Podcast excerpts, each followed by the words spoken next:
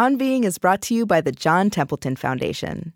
The Templeton Foundation harnesses the power of the sciences to explore the deepest and most perplexing questions facing humankind. Learn about cutting edge research on the science of generosity, gratitude, and purpose at templeton.org forward slash discoveries. We are made and set here, the writer Annie Dillard once wrote, to give voice to our astonishments. Katy Payne is an acoustic biologist with a Quaker sensibility, and she's found her astonishment in listening to two of the world's most exotic creatures. She has decoded the language of elephants and was among the first scientists to discover that whales are composers of song. By golly, they're singing of all things. they're doing something that we recognize as singing. Mm. And so, what that has done for me is to make me feel that what lies ahead to be discovered is absolutely limitless. We are not at the pinnacle of human knowledge, we are just beginning. I'm Krista Tippett, and this is On Being.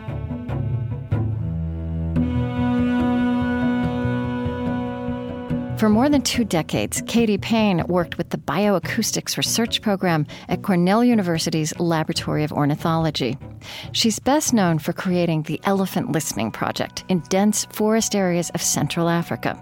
But before that, she raised her four children in part on the wild coast of Argentina while listening to whales. I spoke with Katy Payne in 2007. Usually start my conversations just by talking a little bit about the background of your life, you know, where you grew up. And you grew up on a farm, it sounds like. Most those years of your childhood, is that right?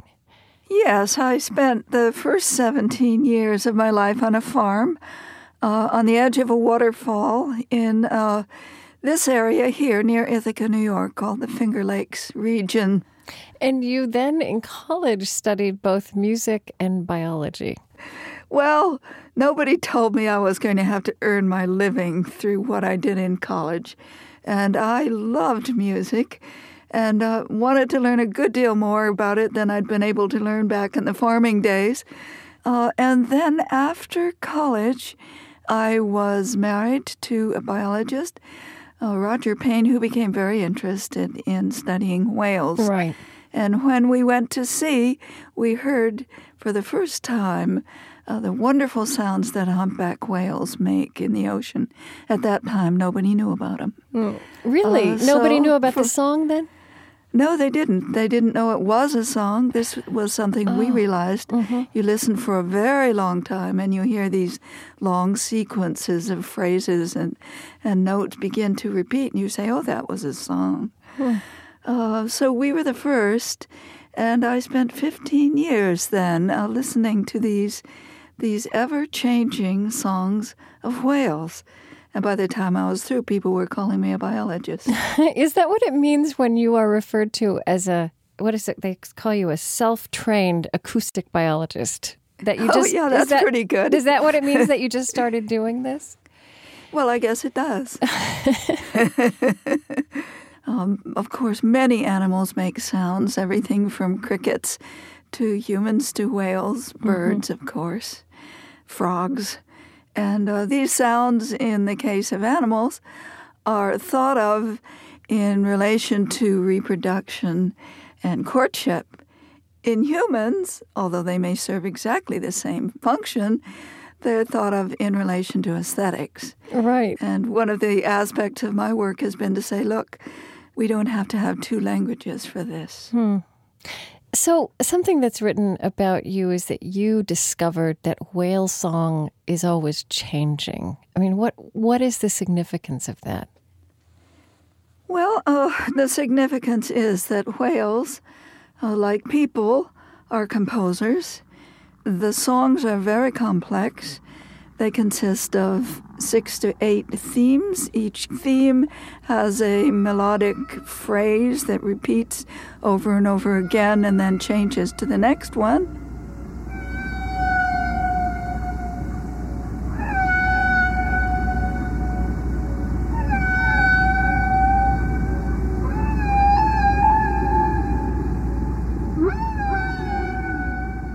And so it would continue as a sequence of events, which then as a whole repeat song after song after song. Mm-hmm.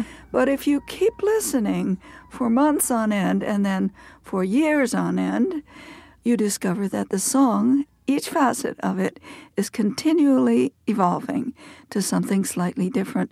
And all the whales in the ocean or in that singing population are changing their song in the same way. Hmm. So that was something I discovered. And in the end of the day, I had studied 32 years worth of songs, uh, many of them in two different populations. So you've worked with whales and then you began to work with elephants. And although those are two very different kinds of creatures, they are two of the world's largest and somehow most mysterious, exotic, and also somehow intelligent creatures. But tell me the story of how you began to work with elephants then, out of all those years that you'd worked with whales. Well, the changing whale song was an example of cultural evolution. That is to say, an evolution, a gradual progressive change that was occurring because the animals were learning from each other. It wasn't inborn. Mm-hmm. And a number of people at that time, when, when we were doing that work, were interested in evidence of cultural evolution in various animals. So I was invited to go to the West Coast and participate in a symposium that gathered a number of us to talk about what we were finding. While I was there, just by chance, I learned that in the Portland, Oregon Zoo, a baby elephant had been born. In fact, there were three of them and they were being kept together with their mothers who came from different continents as if they were one family. Hmm. So, elephants are another very social, as you say, very intelligent, long lived, huge animal. And I thought it would just be fun to sit in the zoo for a week and uh, see what elephants are like. Right. It was a very innocent, playful, childish thing. I was given permission to do this. And I noticed, little by little through that week, that I was feeling over and over again a throbbing in the air, a change of pressure in my ears that would occur when I was near the elephant cages, but not when I was in other parts of the zoo. Mm. And I knew just enough, perhaps because of the whale studies, to know that there is sound below the pitches of the sound that human beings can hear. And lo and behold, we discovered there was a whole other communication system there that no one had known about. It was just below the frequencies our ears could hear. You know what? What really strikes me, though, also in you, I mean, I think that that must be a certain kind of skill or gift to feel a sound, right? That is beyond the level of human hearing. You know, you you tell in your book, um, Silent Thunder, you tell a story about how when you were young, you read the Jungle Book and you were riveted by this password that Mowgli had that allowed him to communicate with the animals. And I have this feeling as I read about you that it was this ability you had to hear, even or to feel sound beyond what everybody else standing around you might have heard or felt that kind of unlocked that communication for you. Well, thank you. You you give me credit for something very pleasant. Uh, I think there's a, a, humbler way to express it, which was that I never really grew up. I think that children are aware of all kinds of things hmm. that they close themselves off for when they grow up. In that week when I was sitting in the zoo, I was just a child again and all possibilities were open to me and and this one just there it was mm, right i mean I, you use words i wrote down some of the words you used to describe you described that the air was thrilling or shuddering or throbbing and, and perhaps that's true that the rest of us could experience that but we're not paying attention on on that level. Oh somehow. yes, yes. Go to the zoo and you'll experience it. oh yes. okay. Yeah. Um, I mean, I'd like you to talk a little bit about what you could then learn about elephants by listening to these infrasonic calls or charting these. You founded something called the Elephant Listening Project in 1999. Yes, this is right. Well, it, that was, I think, after about 10 or 12 years. Mm-hmm. Of basic work with people in uh, the savanna elephant country, in Kenya, in Zimbabwe, and in Namibia, uh, where we were really just recording from free ranging, undisturbed elephants and trying to figure out how they were using their calls.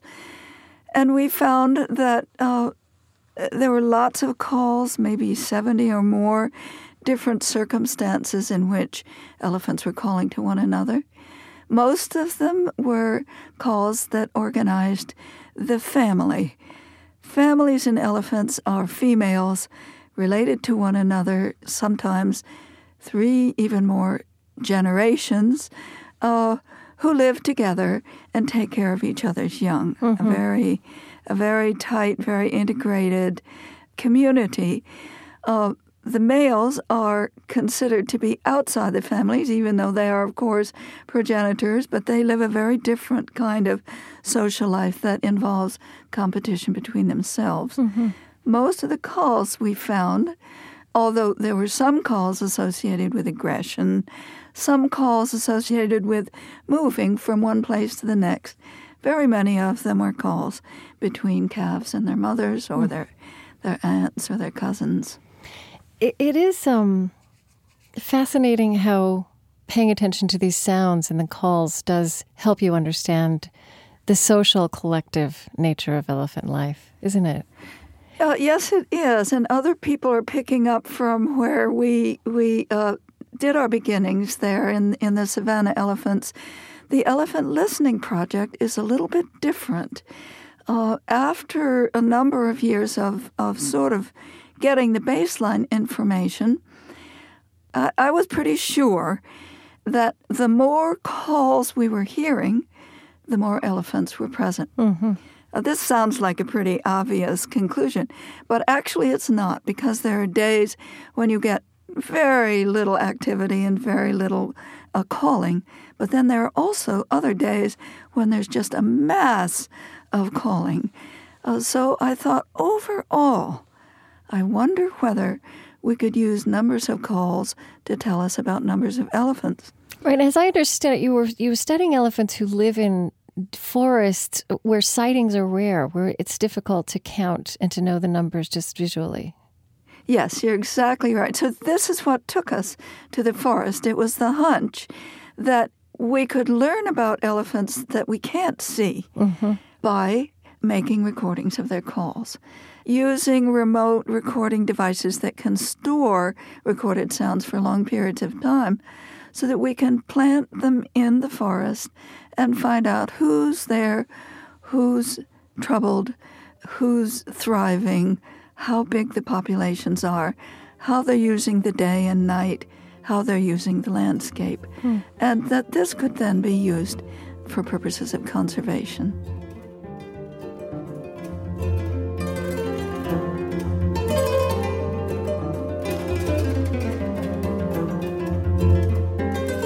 I'm Krista Tippett, and this is On Being. Today with Katy Payne, an acoustic biologist with a Quaker sensibility, on lessons from a life spent listening to whales and elephants. And you know, I'm very intrigued by the language you use to talk about elephants. You know, in one place you write that you developed um, a profound interest in these extremely social, long lived beings whose intelligence is informed by deep memories and passions. The passions you see right in front of you if you just watch a, a, a social group of, of elephants. There's competition, there's play, there's tons of fun. Um, there are attachments among them. Mm-hmm. And the oldest female in a family elephant family group is called the matriarch. She makes most of the decisions, unless you could say that the youngest baby makes most of the decisions. she follows very closely what the youngest baby is up to, right. often her grandchild. On one occasion, when we were watching from an observation tower that stood above a very large forest clearing, we heard a scream from a baby way over on the east side of the clearing. Well, there were 80 elephants in front of us. But way over on the west side, one huge adult matriarch came running and ran the full length of the clearing. Well, it was the baby's grandmother. Mm. Hmm. So there is a passion, there is acquaintance with a call of an animal who probably hasn't made very many calls in her life. And there is this huge sense of responsibility for the welfare of that calf. Mm-hmm. Then we saw uh, one day, this is a very uh, sad and very uh, marvelous thing that we witnessed. We witnessed the death of a young calf, a yearling calf, uh, on the clearing right in front of our, our observation platform. This, this baby had come in with her mother uh, repeatedly. She was very thin and weak, and on that day we knew she was going to die. She lay down, and within a couple of hours, indeed, she had died. And we were keeping a video record. Uh, it was very painful and hard for us to do so. Uh, but we did this for the rest of the day and all the next day. And during that time, more than 100 elephants, unrelated to the calf, walked past the place where the little corpse lay on the ground. Hmm. Every single one of them did something that showed alarm, uh, concern, or somehow showed they were aware of something novel uh, that they were approaching. Some of them took a detour around. About a quarter of them tried to lift the body up with their tusks and their hmm. trunks, sometimes trying over and over again. One adolescent male attempted to lift up this little corpse uh, 57 times and walked away from it and came back five different times. Now, the, these were not related animals. How do you understand what was going on? What? how do you understand that? You know, I have to interpret it as a human. And I have to say that on this occasion it seemed that elephants were taking responsibility for other members of their species without regard for relationship at a time when they perceived somehow that help was needed. Without regard for biological kinship, you mean? Yeah, that's what I mean. Mm-hmm. And, you know, I think that this clearing that we watch and record uh, is kind of like Grand Central Station for elephants. They're coming from What's all it called? over the map. What is it? It's called, called Dzanga, D Z A N G A. Right. It's the Dzanga Forest Clearing in the Central African Republic, right in the heart of the equatorial rainforest. Mm-hmm. But uh, supposing you were in Grand Central Station, surrounded by people you didn't know, and suddenly you found a youngster in trouble, um, would you be perturbed hmm. because it's a member of your species? If there was no one caring for it, would you care for it? Hmm. Well, about a quarter of those elephants who passed this body did and the other three quarters registered some kind of awareness that something was wrong. You know, as a scientist, you're very aware of thinking about evolutionary pressures and reasons for behavior to be as it is. And you, you've spent a lot of time thinking about why social cohesion makes practical sense for elephants. But um, you're also documenting behaviors like this, which don't quite make sense if you just think about it in evolutionary terms. Um, is that right? Is that a line you feel yourself crossing, or? Well, I, I don't know whether I'm crossing a line or whether that line has been too firmly drawn in the past. Mm-hmm. My sense is that community responsibility, when it's managed well, results in peace. Um, and peace benefits everyone that taking care of someone or something to which you are not immediately genetically related pays you back in other dimensions, and the payback is part of your well being. Hmm. Compassion is uh, useful and beneficial for all. Right. I mean, compassion is often a word you use to describe an ever present quality, at least, especially among the females, the matriarchs and their families and the children. Right. Well, we sure saw a lot of it, and we saw a lot of competition and non-compassion too. Uh-huh. I mean, they, this is a social system, just as humans have a social system in which elephants fight for material goods. In the case of elephants, access to the mineral pits. In the case of male elephants, access to the uh, fertile females. Mm-hmm. So we, we saw everything from soup to nuts. It was all, all very interesting and really all very familiar. You know, you speak about elephants as, as being quite emotional, as you learned early on, as you first became interested in elephants, people who'd worked with them for a long time, as kind of being intrigued and fascinated and affectionate towards them, and also finding them quite eccentric and tempestuous in a way. I would say that if there's an animal uh, that is, on the whole, more emotional than human beings, it's elephants. Uh, really? They have, yeah, they have fits of delight and fits of frustration. And uh, when a group of elephants that has been separated, even for a few hours, comes together, we would see, you know, members of the group on different sides of the clearing, and we would say, oh, they're soon going to meet. So we would focus our cameras and our attention on one of them. When they met, it was the most marvelous show of total New Year's Eve family reunion excitement, as if they'd been apart for years. Uh, but actually, it was only since 10 o'clock in the morning. they rush together, twirl their trunks together, uh, roar, urinate, defecate, flap their ears, and uh, the whole thing says that each individual is overcome with excitement.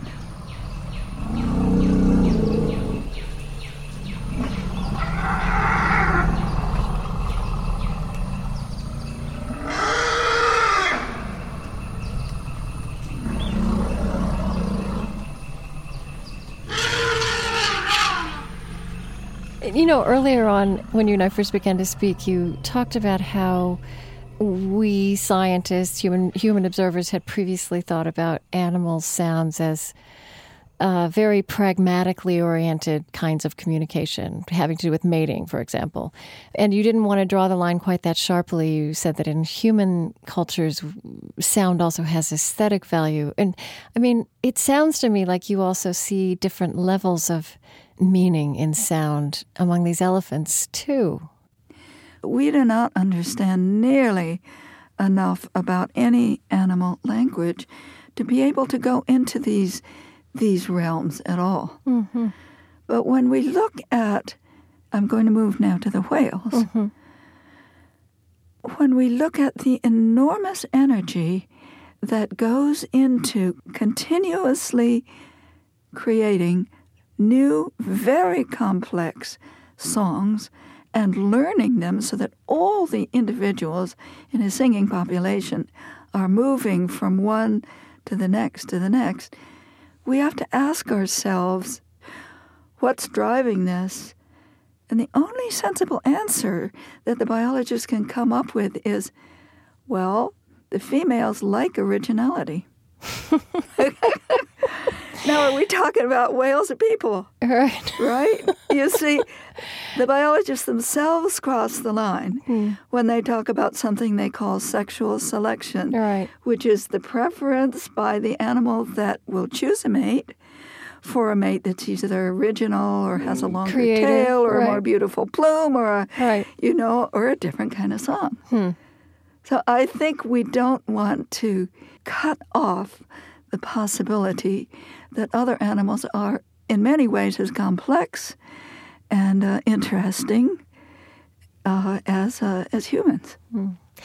And you you were listening to elephants, but you've also referred to elephants as great listeners. Yeah, they do something marvelous that I I wish we would do more of the time. This is something you do find in Quaker meetings, actually, and in Buddhist meetings as well. The whole herd, and it may be 50 animals, will suddenly be still, completely still. And it's not just a stillness of voice, it's a stillness of body. So you'll be watching a moving herd. They'll be all over the place, they'll be facing all directions, doing different things. Suddenly, everything freezes as if a movie was turned into a still photograph. And the freeze may last a whole minute, which is a long time. Mm-hmm. They're listening. When they freeze, they tighten and lift and spread their ears. This tells us, this among other things, tells us that they're concerned with what's going on over the horizon. Hmm.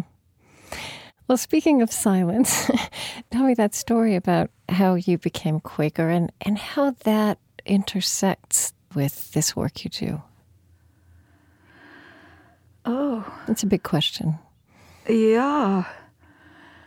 I guess I've always felt that a simpler life would be a good thing for me. Um, Quakers are wonderful practicers of simplicity. Mm-hmm.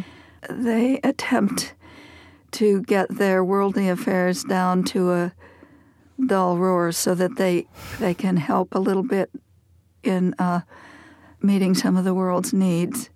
I like that. Mm. And I find that um, meditation which sometimes I've done as a Quaker and sometimes in, in other forms. I don't know, I shouldn't maybe use the word meditation. Just being silent mm. is a most wonderful way to open up to what is really there. I see my responsibility, if I have one, as being to listen. Hmm. My church is outdoors, mostly what's sacred to me is is this planet we live on. It's been here for more than four billion years. Life has been on it only for three billion years. Life as we know it, you know, for a very short time. It's the only planet where life has been found. And that to me, I think, is ultimately, you know, what I consider sacred. Hmm. And, and I must say that if I could ask these animals that I like so much, if there's anything equivalent to what we speak of as being faith, oh, I would love to do that. Yeah, right. we just don't know. Yeah. We just don't know.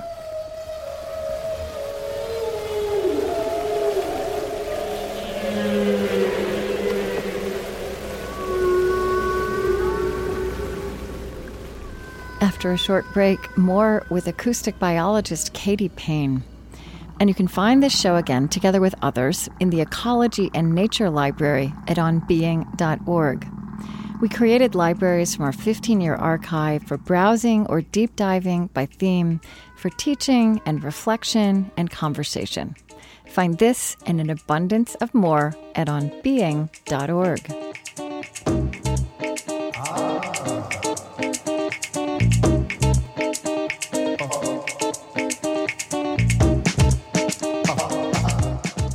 up, why the best way to protect wildlife can actually be taking care of the places where people live. I'm Krista Tippett. On Being continues in a moment. Support for On Being with Krista Tippett comes from the Fetzer Institute, helping build the spiritual foundation for a loving world. Fetzer envisions a world that embraces love as a guiding principle and animating force for our lives. A powerful love that helps us live in sacred relationship with ourselves, others, and the natural world. Learn more by visiting Fetzer.org.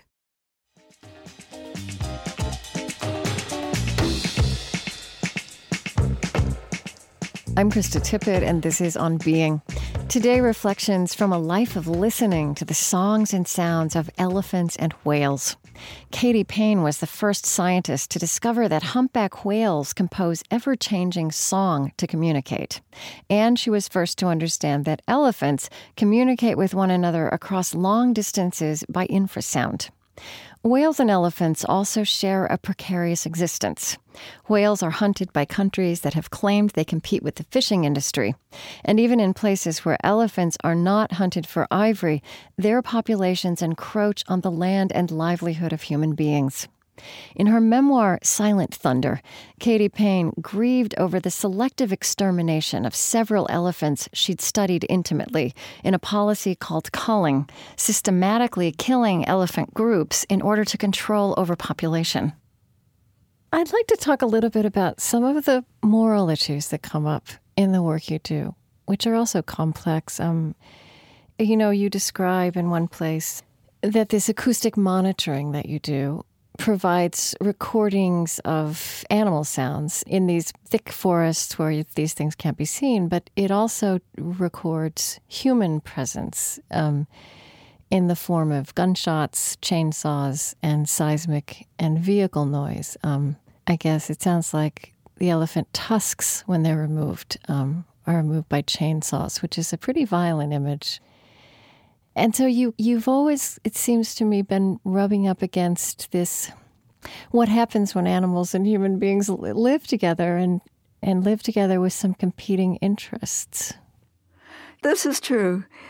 Um, if you study an endangered species, um, you are going to find out that the reason it's endangered in 99% of the cases is because of human activities, human exploitation, or perhaps just because of crowding, just because mm-hmm. uh, humans are taking up uh, environments that were, or changing environments that were previously inhabited by animals. Now, having said that, I immediately realized that of the six mass extinctions that we know about, some of them took place before humans and are explained by uh, seismic activity of the earth and, right. and climate changes in the earth.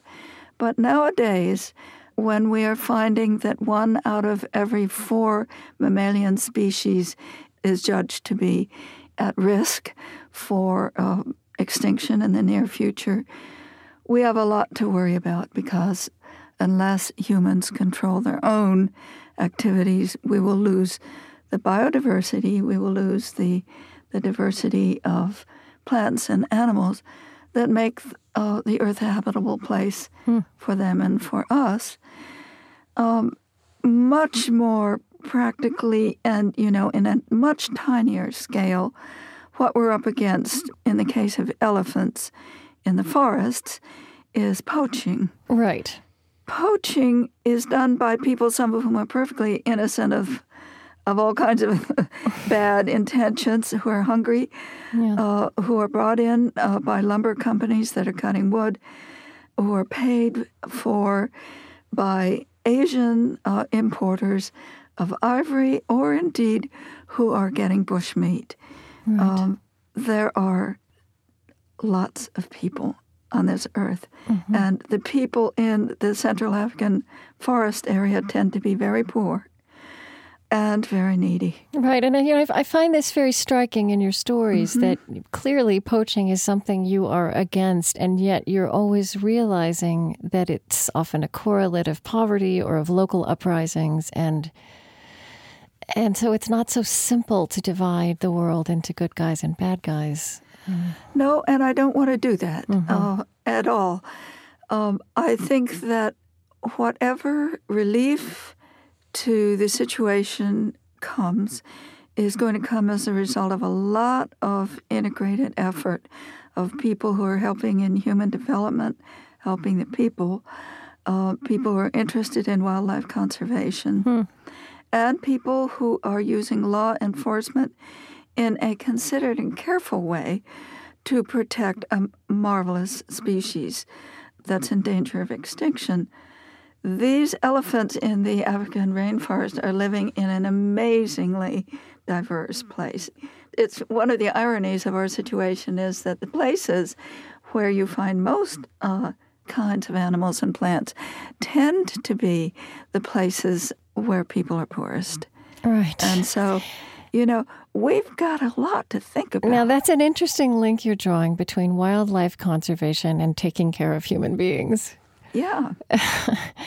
yeah. Uh, right. Well, look, there's a lot that we who have too much can do about this. Because one of the very big driving forces that leads to the exploitation of the forests and of the minerals that are in the forests could be called greed on the part of people in the developed countries. Mm-hmm. If each of us restricts our own lives to what we really need, there'll be more for everyone. But you know, I think that's a hard equation for people to feel. Do you know what I mean? I mean, on the one hand, when you talk about the places you've seen and the, the crises you know, um, it's so far away. It's so hard for people just to connect that with the car they drive. You know, even if they do it intellectually. Yeah, that's absolutely right. Mm-hmm. And um, so that's our task, you see. Here you are on the radio. Here we are mm. on the radio. Our task is to make this real. Mm. This planet, this planet is the only place where we have this kind of life. Right. Let's not blow it.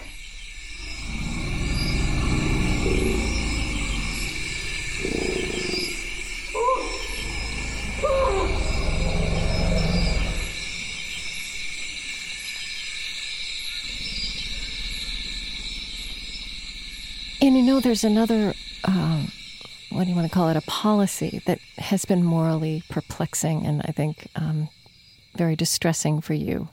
That's not poaching, but it's what they call culling elephants in areas where it seems the elephant population has grown to a level that is uncomfortable for the human population, where it feels crowded for everyone. And this is a policy of systematically killing elephant groups in order to make room. Yeah. And is there a competition simply for food, for land? What is the competing interest that takes place? Well, it's really for land, uh, and the uh, but it's for food as well. Uh, when they're struck by a drought, both elephants and people will be hungry and thirsty. The crops will fail, and both of them will will use the human crops. Okay. And then there and then there will be conflict. Oh, there was a very disturbing and I think very appropriate article in the New York Times magazine, yes. mm-hmm. which I think was called "Are We Driving Them Crazy?" Yes, uh, and it was a report on the fact that in many uh, southern, particularly southern uh, African regions where we get this conflict, the elephants are becoming belligerent so that they are actually uh, killing people and destroying villages, as it were, unnecessarily, not in the midst of a contest for crop food, but just. And the implication was belligerent and depressed. I mean, kind of mentally yeah. damaged, right? Sure. Well, it's all very understandable and it's terribly disturbing. And I have to say that I don't have an answer for this. at the moment. I don't know. I'm just disturbed about it too. Mm-hmm. Culling, I think, is a, a terrible um, thing to do. What you have in the aftermath of a call is a, uh, a displaced, disrupted, uh, dismembered population with all the same sorts of problems that you get when that happens in a war zone. Right. You know, you use a lot of war analogies, war poetry in your writing. I noticed that and I, I didn't feel that it was intentionally making that comparison, but it did seem to be somehow a relevant kind of analogy to make. Well, thank you. I suppose it was subconscious. This is a piece of, of what I know that I don't know how to how to deal with. Uh-huh. I'm a pacifist. Right. And yet you're as aware of the complexity of these clashes as anyone could be and the real needs that are on each side. Yes. I, I just am, yes. and I think sorry, I can't no, that, you an answer. Well, I, no, I think just naming things is really important. I, yes. I, I'm curious about the the New York Times article suggested that elephants are really, again, kind of being mentally damaged. That kind of analysis is is made possible by some of the work you've done, which does show that these creatures have memories also of relationships. Well, yes, let me tell you uh, an interesting thing. Uh, once in the very beginning, out in the Portland, Oregon Zoo, we recorded the voice of an old matriarch named Rosie, uh, who happened to have a granddaughter also in the herd. Some 10 years later, eight or 10 years later, I was invited back to the zoo to participate in a television documentary. And I said I would do it if we could do a little experiment. I would just like to play those sounds that we recorded from Rosie to the group. right. And Rosie had been dead for several years. But her granddaughter, Sunshine, was still alive and there. And when we played these calls, the elephants went into paroxysms of groaning and roaring. Hmm. Well, I do expect that they were recognizing that voice. Mm-hmm. You know, there's a real memory, and voice is part of it. Right, right. There's something very physical about this kind of memory and this kind of emotion.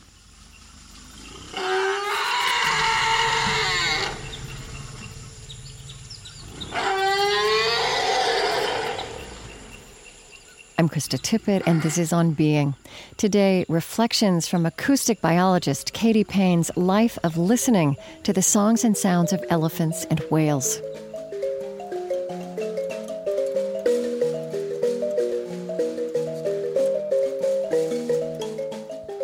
I also, as I read what you've written, see you learning enriching and contradictory things from the Africans who live in proximity to elephants all of their lives, who you came to work with and know as friends.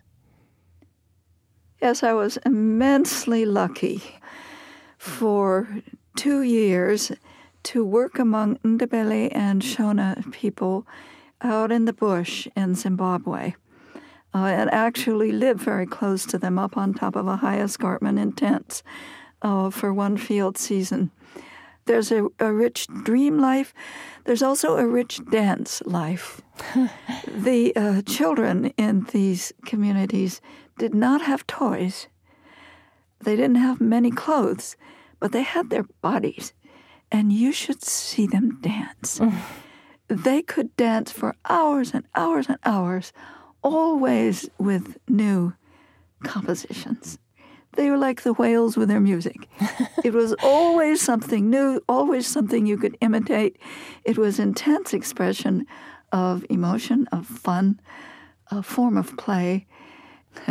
Did well, yeah, go on. Yeah, no, I, am going to think about whether I should tell you about a dream. But go I'd ahead. like no, I'd really like to hear about a dream. Please tell me.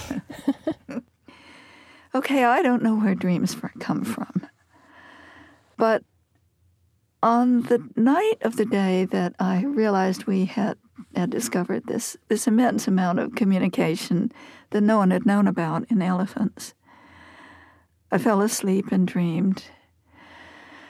And I dreamed that I was surrounded by elephants. Now, at that time, I had only seen Asian elephants in a zoo. In my dream, I was surrounded by African elephants on a flat piece of savanna when they were reaching out to me with their trunks, sniffing me the way elephants do. Right. And then the matriarch of the group spoke. You know, I didn't hear her voice, but I heard the words, and they were in English because that's what I understand. and she said, We did not reveal this to you so that you would tell other people. Huh. So I woke knowing that the elephants had revealed it to me, not that I had discovered something. Okay. See? Yes. See? That was the message. But did that mean that they didn't want you to share this knowledge? Beats me. I'm still trying to figure it out.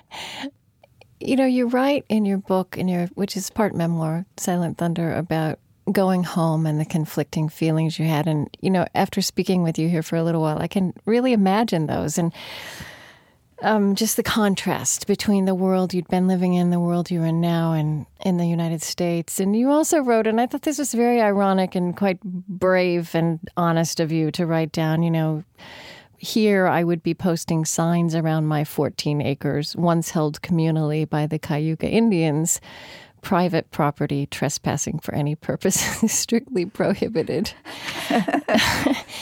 um, how do you live differently coming back here? Um, how do you struggle perhaps differently with things that we are taken for granted that you do anyway because because you're here? yeah. Oh, yeah. I'm I'm aware aware of how lucky I've been uh, to have these experiences. Um, what can you do? Yeah. You know, I mean, I love my land and I don't really want it to be overrun with people. I love the fact that there are beavers on it and, and deer and uh, herons, and you know, it's wonderful to me as a wild place. And so I suppose what I do is to take the overarching feeling of love for nature as my excuse to live on the edge of a, of a lovely uh, natural place, which I protect as part of the Finger Lakes Land Trust. Oh, I see. It, it's a different standard, mm-hmm. but it's the same standard. You also learned when you came back, for example, that a friend of yours, that his wife had been killed by an elephant, someone you'd worked with, yeah, with the elephants. Right, right. You learned that some of the elephants you'd followed and known intimately as personalities with names like Miss Piggy and Friday, right. that they had been right. called. Right. Then um, I went into a depression mm. for a year or so and decided not to do any more elephant studies for a while, but to try to write about um, that experience really for the purpose of coming to terms with it. Um, it was a very interesting thing to do. One of the things that I found when I looked at the park's records on these animals was that they were valued for the weight of their tusks. The animals who'd been culled. Yeah, mm-hmm. and they were animals we had just begun to know as individuals. I guess one of the points I, I should make is that a remarkable thing about elephants is the individuality of each one. Mm-hmm. Again, a very human like quality. Um, although it's very tempting when you're doing the first studies of the social behavior of an animal to lump them and say, elephants are like this. Right. The fact is that one from the next, they're tremendously different and individualistic. And we saw this in their movement patterns. Uh, we saw this in their family groupings. Uh, Miss Friday uh, was an animal who didn't have a family and we suspected that she was a, the victim of a previous call. Hmm.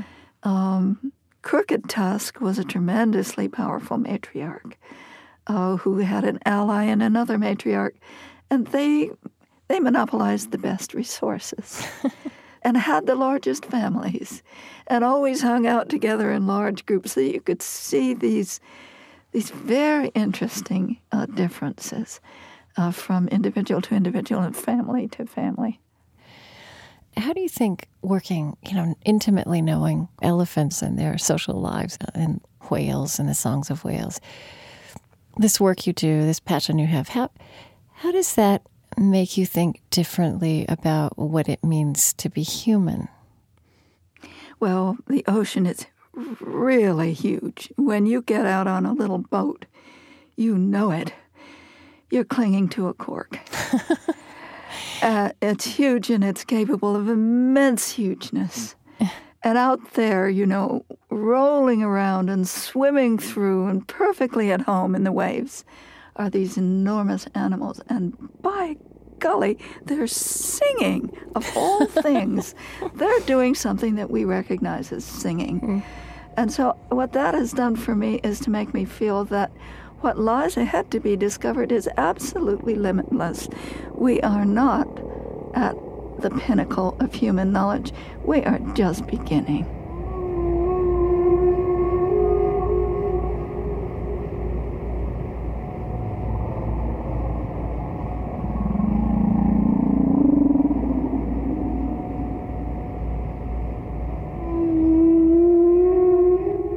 Payne is a researcher in the Bioacoustics Research Program of Cornell University's Laboratory of Ornithology, and she's part of the research team that produced this original recording, Songs of the Humpback Whale. Her book is Silent Thunder In the Presence of Elephants.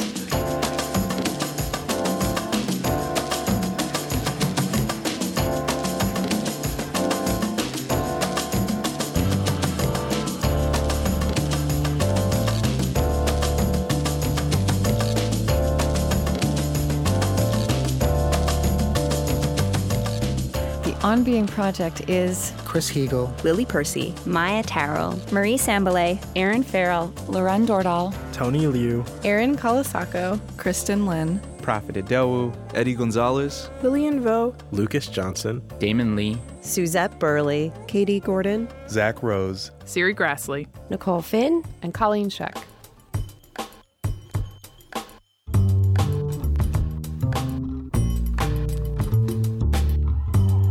The On Being Project is located on Dakota land. Our lovely theme music is provided and composed by Zoe Keating. And the last voice that you hear singing at the end of our show is Cameron Kinghorn. On Being is an independent production of the On Being Project. It's distributed to public radio stations by PRX.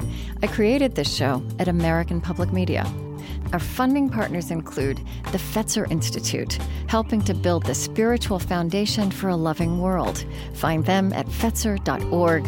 Kalliopeia Foundation, working to create a future where universal spiritual values form the foundation of how we care for our common home. Humanity United, advancing human dignity at home and around the world. Find out more at humanityunited.org, part of the Omidyar Group the Osprey Foundation, a catalyst for empowered, healthy, and fulfilled lives, and the Lilly Endowment, an Indianapolis based private family foundation dedicated to its founders' interests in religion, community development, and education. On Being is produced by On Being Studios in Minneapolis, Minnesota.